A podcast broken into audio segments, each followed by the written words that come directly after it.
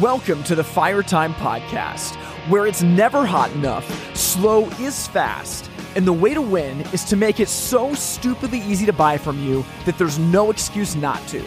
I'm your host, Tim Reed. And once again, I'm so excited to be here today. Welcome to the Fire Time Podcast. Well, hey, if you are listening to this in real time, then you know that we are in the fifth part of our series about building a framework of sales management. Essentially, we're learning how to go from playing defense to playing offense with our sales process. And this is more important than ever.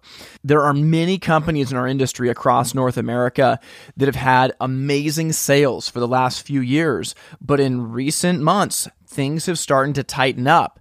And I've seen this again and again and again. In fact, I was actually talking with Grant Falco today on the phone about it. And we were talking about the necessity of those extra little steps to take, that extra 5% on each sale with the customer, that extra mile when it comes to following up using a sales dashboard.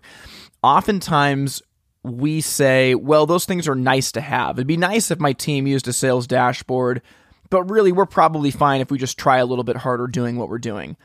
It'd be nice if we followed up with our customers, but the reality is that my team is pretty good, and, and I know they're really busy doing what they're already doing. What we need right now, as the economy starts to cool a little bit, is we need that extra push. And that's what it means to play offense with sales instead of just defense. So, to rewind what we've covered so far, in part one of our series, we covered sales goals and compensation plans everything has to start with you setting the goals of where do we want to go this year, which of our salespeople will bring in what revenue, and then how are we going to pay them for it. In part two, we talked about utilizing a documented sales process and exactly how to do that. In part three, we discussed operating from a sales dashboard, and this is something that I believe is ground zero if you are going to take sales seriously and start to operate in a new way that brings in serious results. Now, in part four, last week, we talked about coaching the right behaviors, that there are key behaviors. In particular, we talked about four that you need to set as a standard and then consistently coach to. And those four behaviors were number one, sitting down with every single customer to understand their problem. And yes, that's physically sitting down. Number two is making it the norm to always write up estimates on the spot. Behavior number three is regular follow up with your customers. And then behavior number four is a weekly progress report. If you can coach to those behaviors, you're going to be in really good shape.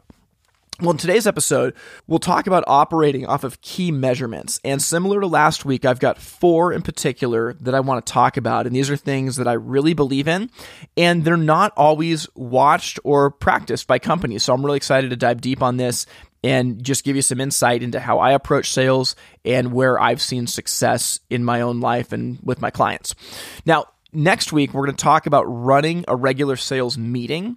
And then finally, in our last part of the series, we'll talk about sales practice and making a commitment to it. So I'm excited for you to hear the rest of these episodes. For today, we're going to talk about these four key measurements. So, like I said last week, you may want a pen and paper for this episode because we're going to go pretty deep on these different measurements.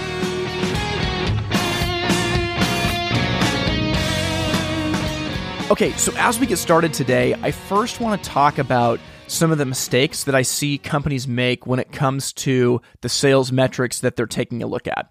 So I've mentioned this before, but one of the concepts that I've found really, really helpful in sales metrics is to understand the difference between a lead measure and a lag measure. And I learned this concept from a book called The Four Disciplines of Execution by Chris McChesney a while ago. And it's actually a book that we're reading right now for the WhyFire cohort that I lead. And it's a phenomenal book about executing ideas and change within your business. And the way that they define this is that a lag measure is something that is likely important but it's a measurement that lags behind. And what I mean by that is that by the time you get the measurement, there's nothing that can be done to change the behavior. Whereas a lead measurement is something that can be done in the moment and tweaked and modified and pushed into that will directly move the needle on the lag measure.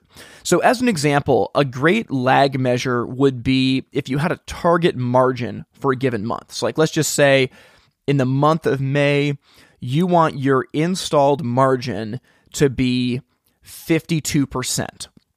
Well, that's a great thing to shoot for. But the problem is, by the time you get that number, you're halfway through June. So there's nothing that can change in the moment to affect that number. It lags behind. And there are many, many, many lag measurements that we see in our businesses. And lag measurements are not a bad thing at all. They're great, right? You know, invoiced sales per month is a lag measure. Even invoice sales per week is a lag measure because by the time the week's over and you look at your invoice sales, there's nothing you can do right then to change the behavior. So, traditionally, lag measures are what most people use to gauge the performance of their sales team. But the problem is, lag measures do not change behavior. Lead measures, on the other hand, do. So a lead measure is something that is predictable to move the needle on the lag measure. And it's something that your team has at least some degree of influence over. Now, an example of this would be let's say that I wanted to lose 40 pounds. Well, that's a lag measure. If I said I want to lose 40 pounds by the end of the year, that's a lag measure because by the time I get to the end of the year and see if I lost 40 pounds, the year's over. Now, lead measures would be if I said, I'm going to eat 2,000 calories a day and I'm going to try to go running five days a week. Those are lead measures because those are behaviors that I can work on day by day by day by day that I'm trusting will move the needle on the lag measure, which is ultimately losing that weight. So both measures are very, very important. What's tricky is that for most companies, they only operate off of lag measures. And that would be the equivalent of driving your car by looking out the rear view mirror. A profit and loss statement is a lag measure, it is not a leading indicator. So, what you want to do is you want to think about based on the lag measure of you know my sales per year or my sales per month or my margin whatever whatever your lag measure is what are one or two lead measures that would move the needle on the lag so I know I'm, I'm using lead and lag quite a bit, but I've, I found it very, very helpful. If the terms are easier for you, you can think about behavior and outcome, right? Wanting to have a given outcome is great, but if you only focus on the outcome, there's not going to be a lot you can do to motivate yourself in the moment. What you need to do is look at the outcome, determine the behaviors that will lead to the outcome, and focus on the behaviors. What you're doing is you're saying, if I've picked the right behaviors, the outcome will take care of itself as I push into these. So, when it comes to sales, there are a few metrics that I love to take a look at. Now, an example of a lag measure with sales is going to be our invoice sales per month. And that's a great lag measure because, again, going back to the first episode of this series, you should have by this time lined out your budget for the year. What do you want your sales to be every month for the year? What we want to ask is what are the things that lead to invoice sales for this month? And the first measure that I like to go off of that is predictive for invoice sales this month is backlog. Now, we've talked a little bit about backlog in the past, but my definition of backlog is it's the total dollar amount of jobs that a customer has placed a deposit on but have not yet been invoiced out or fulfilled. That's what the backlog is. So a customer comes into the store, they place a 50% deposit for a wood stove, say it's a $10,000 job. Well, you now have $10,000 in your backlog that at some point in time that will get installed and you will gain that invoice revenue. So I believe that backlog is a direct contributor to invoiced sales for the month. Now, when it comes to salespeople that I've had underneath me and that I now coach, I operate off of backlog with them rather than invoiced sales because they have more influence over their backlog. If I was to go and say, "Hey, I need you to invoice out 30,000 more this month," Well, there's a lot of things that are totally outside of their control, and they don't know how long the product is going to take to get in. It could be that you're five weeks out in installation. So it doesn't really help or motivate to say, add 30,000 to your invoice sales this month. However, if I was to say, I need you to add 30,000 to your backlog. The backlog is something that they have more control over, and the backlog is predictive of what will be invoiced out this month. So, one of the things that I really believe in doing is looking very, very hard at how long your sales cycle is from the time someone places a deposit to the time that the product is installed and invoiced in general, I have found that with many companies, it's about a four week cycle. Now, your company may be as much as eight weeks, but generally it's a four week cycle from the time that someone places a deposit, the product gets ordered, and it's being installed, about four weeks.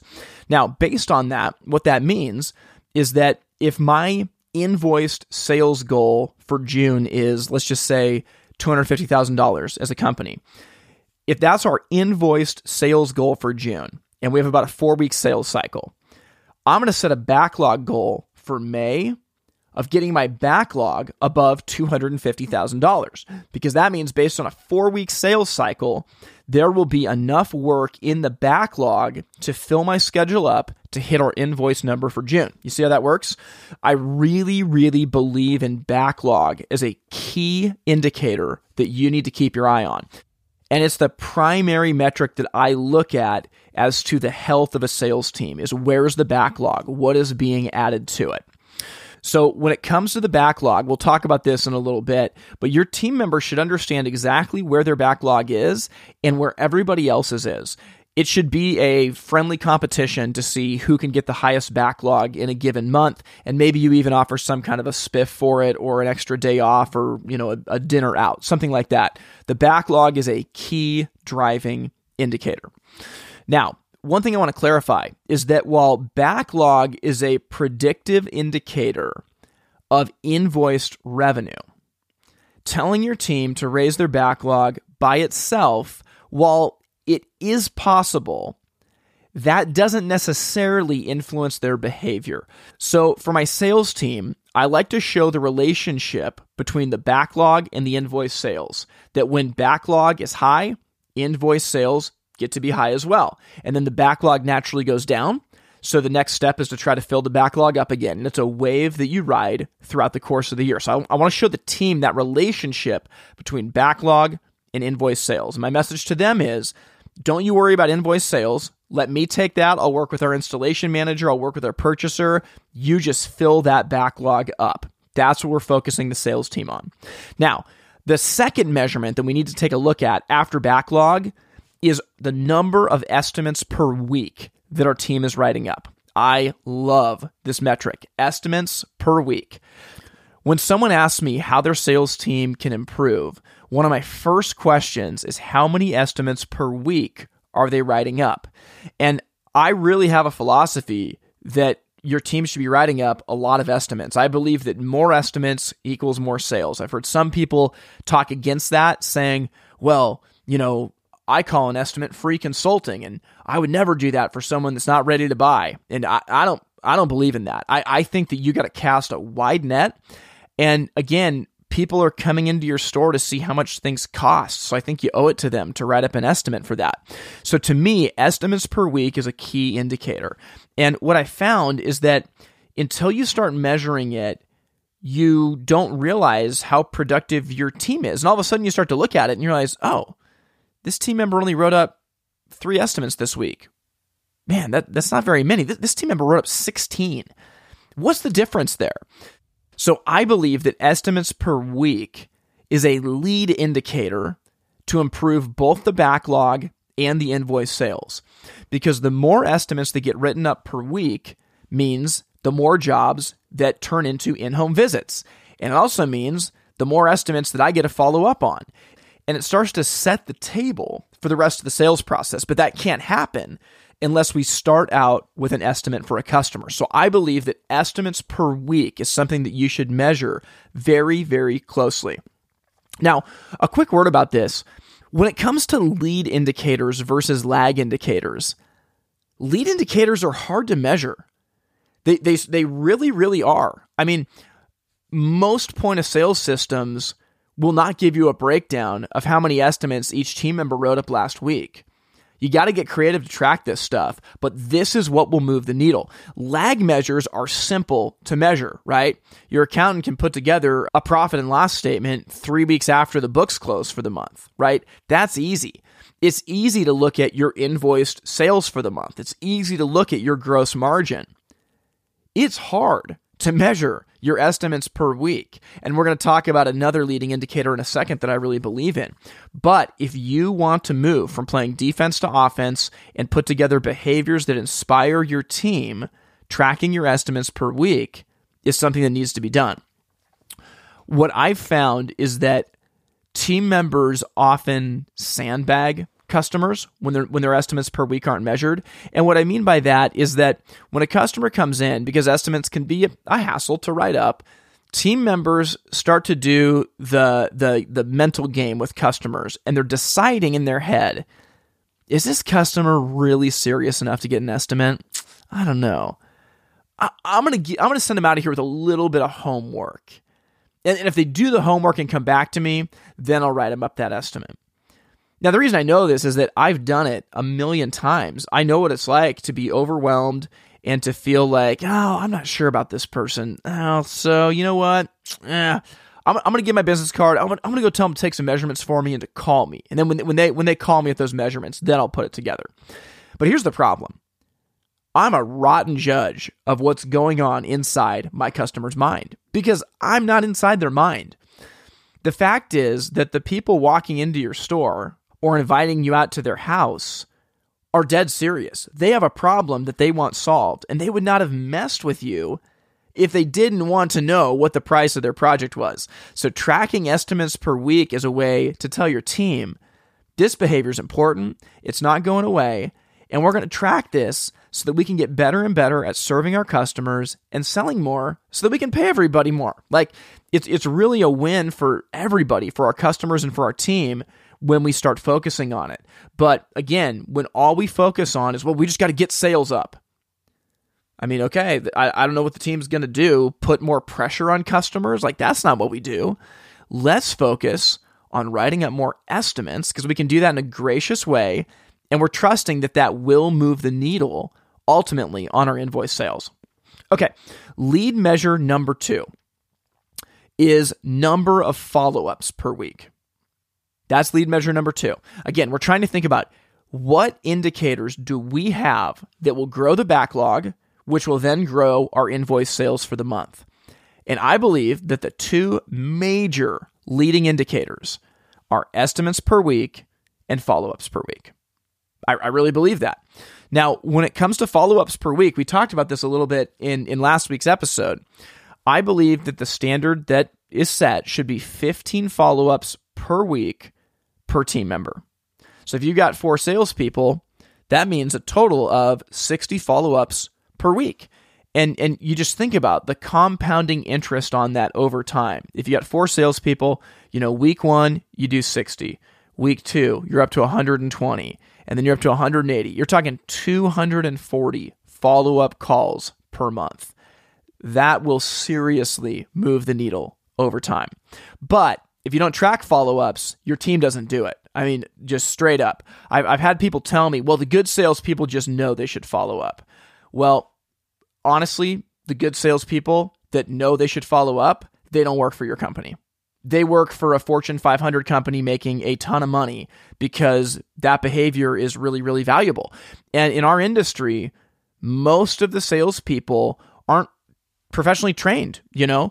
And and and and even for me like this is something i, I stumbled into after years and years and years of, of stubbing my toe and, and making mistakes and, and failing. And and i'm guessing that your salespeople don't call back their customers a minimum of seven times before giving up on the opportunity. And it's not that they're bad it's just that the standard hasn't been set and it's not measured. You know with, with, with all of this when we talk about operating off of key measurements and metrics there's the old saying, what gets measured improves. And I think that we can just look at that in our lives, you know, on, on, on anything. if I want to lose weight and that idea just simply stays at, I just hope I lose weight someday. It'd be, it'd be really good for me to lose weight. I mean, nothing's going to happen. But if every morning I step on the scale and I start looking at the weight increasing and increasing and increasing, all of a sudden I start paying more attention to it. Now, that in and of itself may not change my behavior, but it's a piece of the equation to move towards a healthy life. It starts with measuring. And like many things, until we start measuring, all we're doing is guessing. So when when I ask questions sometimes of companies and say, you know, did your team follow up with customers? Oftentimes the answer is, oh, yeah, we, we have a follow up system. And I ask, okay, cool. Like, how many times do you follow up with a customer before you give up on the opportunity? I've never been given a clear answer because there's no answer. And as I've asked people to explain their follow up process to me, most often it's, well, we don't really have one, but, but when we want to follow up with a customer, you know, we we go to uh, this part of our software program to look the customer up, or we have a physical folder here in this part of the showroom, and we we pull their invoice out, and I'll just ask, oh, okay, cool, like, how often do you do that? Well, it's been really busy lately, so you know, I mean, pretty often. Just, I mean, it just depends on how busy we are. Okay, cool. So, like, how many times in the last week have you done that? Oh, I, I haven't done it in the last week. We've just been way too busy. Okay. Um, how about the week before? How many times did you do it the week before? You see where I'm going with this.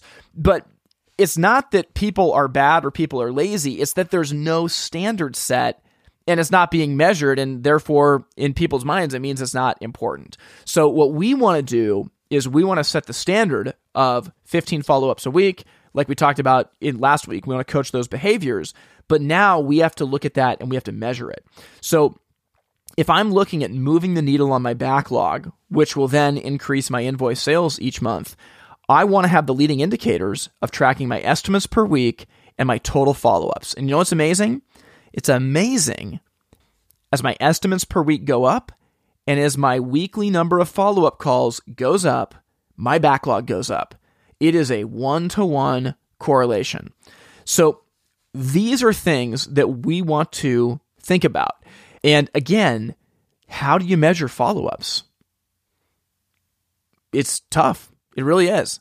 Now, you know, there there are some sales dashboards and CRM systems that will help you with this, but at the end of the day, it's a lot easier to measure margin for the month of June 2 weeks later than it is to measure how many follow-up calls your team did last week. But you need to be ruthless in this. You've got to find a way to measure it. And my recommendation is you include the team in this. You know, one of, one of the key measurements that I like to look at, it didn't make the cut for this episode, but we've talked about it before at length, is the traffic count. I really, really believe in measuring your store traffic and not just how many people came in, but what category of product they looked at. Did they receive an estimate? Did an in home visit get booked? We can talk about all that at a later time. But when it comes to traffic count, I literally just recommend that you keep a spreadsheet, print it off at the front of your store, and your team members check the boxes. And I think it's the same thing here if you want to with tracking your estimates per week and your follow ups per week. Now, if you have a sales dashboard that does this for you, that's perfect. But if you don't, I would have your team track it by hand. Now, the balance to strike is that your team has to know this is to help them. We are trying to help them. You know, we don't want there to be layoffs as things slow down. We want to give raises. We want our team members to make more and have a better life. That's why we're doing this. If your team members push back on this, it, it might be an indicator that they may not be the right person for your team. What I found with this is often some common pushback is, well, team members aren't going to mark when they when they don't do this or you know they're going to they're going to cheat and, and put the wrong numbers in. Well, my thought with that is that if you're worried about the integrity of the people on your sales floor, you probably have the wrong people. Now, it might be tempting to do this if their compensation was tied to how many times they mark that they followed up with a customer, but it's not. This is a measurement to help them. Again, it's just like being in the gym, shooting jump shots and keeping track of how many misses and how many makes you had as long as it's framed in a way that we're doing this to help you, people will participate in it. So, all that to say, are two lead measures that we're looking at to drive our backlog and drive our invoice sales are estimates per week and follow ups. Okay, now as we round this episode out today, what I want to end talking about is the sales scoreboard. So, when I talk about operating off of key measurements, so far we've talked about the backlog, we've talked about estimates per week, we've talked about follow ups. The fourth part of this is our weekly sales scoreboard. And this is going to be difficult for you to put together. I have yet to see a stock point of sale system or ERP system put this together. And the reason why is that those things are generally not made to track lead measures, they're made to track lag measures. So, oftentimes for me, I use Google Sheets. I literally just helped two companies with this in the last three weeks. We spent a lot of time talking through these measurements and talking through fine tuning them for their particular sales team. And then we built a dashboard and we made a really easy interface where once a week, the team members can turn in their weekly report to management. Management can input the data. They can check their ERP system or their point of sale system for a couple of the basics, and then management can populate the areas of the report and they've got their sales scoreboard for the week. Now, this is really, really important. If your company is not operating off of a weekly sales scoreboard, I guarantee that your team is not performing at their fullest. And the reason why is that people take things more seriously when you're keeping score. They really do. You know, when when your team has a common scoreboard to rally around, that as they see it improve, the company does better and they make more money, they will want to see the scoreboard. And I've found that when you combine this with a rhythm of, of regular meetings, something starts to happen over time in a sales team. Now, it doesn't happen overnight, but if you let this thing bake for a few months while you meet weekly, you talk about the scoreboard, you make a commitment to help each other and to get better, your performance really starts to improve. So, one of the things that I would recommend doing is putting together a scoreboard that has a combination of the metrics we've talked about so far number of follow ups, number of estimates per week, and has your backlog and then your month to date invoice sales. And you can set this up in, in, in four simple quadrants.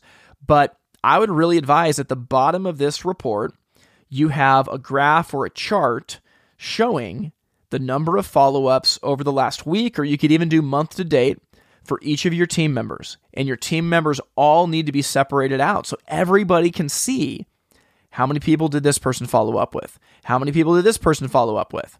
Same thing for the number of estimates per week. That's going to be in a different quadrant, but you need to have a, a graph or a chart that is showing how many estimates per week the team has written up and, and who are the main contributors for that. Now, what that will lead to is your backlog. So, up as you get towards the top of this report, you're going to have your backlog, and then you're going to have your lag indicator, which are your invoiced sales for the month. So, if you think about this, this scoreboard starts to make a cycle that starts with the number of estimates that are written up, moves to the number of follow ups, and then moves to the backlog, and then finally moves to the invoiced sales. And you can see how one feeds to the next, feeds to the next, feeds to the next. I would recommend putting your scoreboard together this way. One of the problems with scoreboards in most companies is that they're overly complicated. So, again, many owners and managers have Excel sheets or dashboards and things that have a lot and, and frankly probably too much for your sales team. Now for you as the business owner, there's a lot of things you want to look at. So that's totally fine. But your sales team needs a scoreboard that they can look at in honestly 15 seconds and immediately understand what's going on and who the contributors are. So my recommendation for most scoreboards is to remove things, kind of like, you know, the showroom floor. I mean, start removing units before you start adding more units because often the problem is not that a company doesn't have enough units on the floor, it's that they've got way too many. It's the same thing with your metrics is that when you have everything on your scoreboard, it all becomes white noise. You got to be ruthless in deciding what are the key measurements and behaviors that we are going to go off of. And again, in my mind, it is that flywheel of what drives sales estimates leading to follow ups, leading to backlog, leading to invoice sales. And you want to have this on your report, and it's got to be updated every single week. Now, in next week's episode, we'll talk about running a regular sales meeting where this scoreboard is going to come out and the team is going to talk about their performance on it. But for now, what I want to end today with is really reinforcing the fact that most companies, when it comes to their sales process, are driving by looking out their rearview mirror. When we start looking at, okay, why are sales off? Well, how many follow up calls have we made over the last month? Oh man, our follow ups are down like 70%. Oh, you know what? Well, hey, this salesperson was on vacation. This one got sick. I, I, guess that makes sense why they're down. And actually, you know what? Our estimates are way down too. I guess that makes sense why our backlog and our invoice sales have been suffering. But if we want to change this behavior, we can't just say, hey, go out and sell more. Because again, that will often just result in more high pressure situations. The team doesn't know what to do. They feel nervous and, and, and they do nothing. What we want to do is focus on our lead indicators. Okay, hey guys, this week, let's make the push to have everybody write up two more estimates this week. If you get those customers, even when it's easy to think, oh, I'm not sure if they're serious, why don't you just take the step of saying, hey, before you leave today, let me write you up an estimate so that way you understand exactly what this is going to cost. Why don't you just work on that this week? If you can get two more of those, I think that's going to help follow up calls. Hey, you know what? Everybody, let's each commit. Let's each do five extra follow up calls this week. In fact, we'll throw a sales spiff down for whoever gets the most deposits from their follow up calls. This is something that we really need right now. Those are behaviors in the moment, day by day by day, you can execute on that will be predictive to move the needle on the lag. So, if you want to move from playing defense to playing offense with your sales teams, we need to operate off of key measurements. And those key measurements are our backlog, our estimates per week, our number of follow ups, and our weekly sales scoreboard. If you can do those things, you're going to be in really good shape.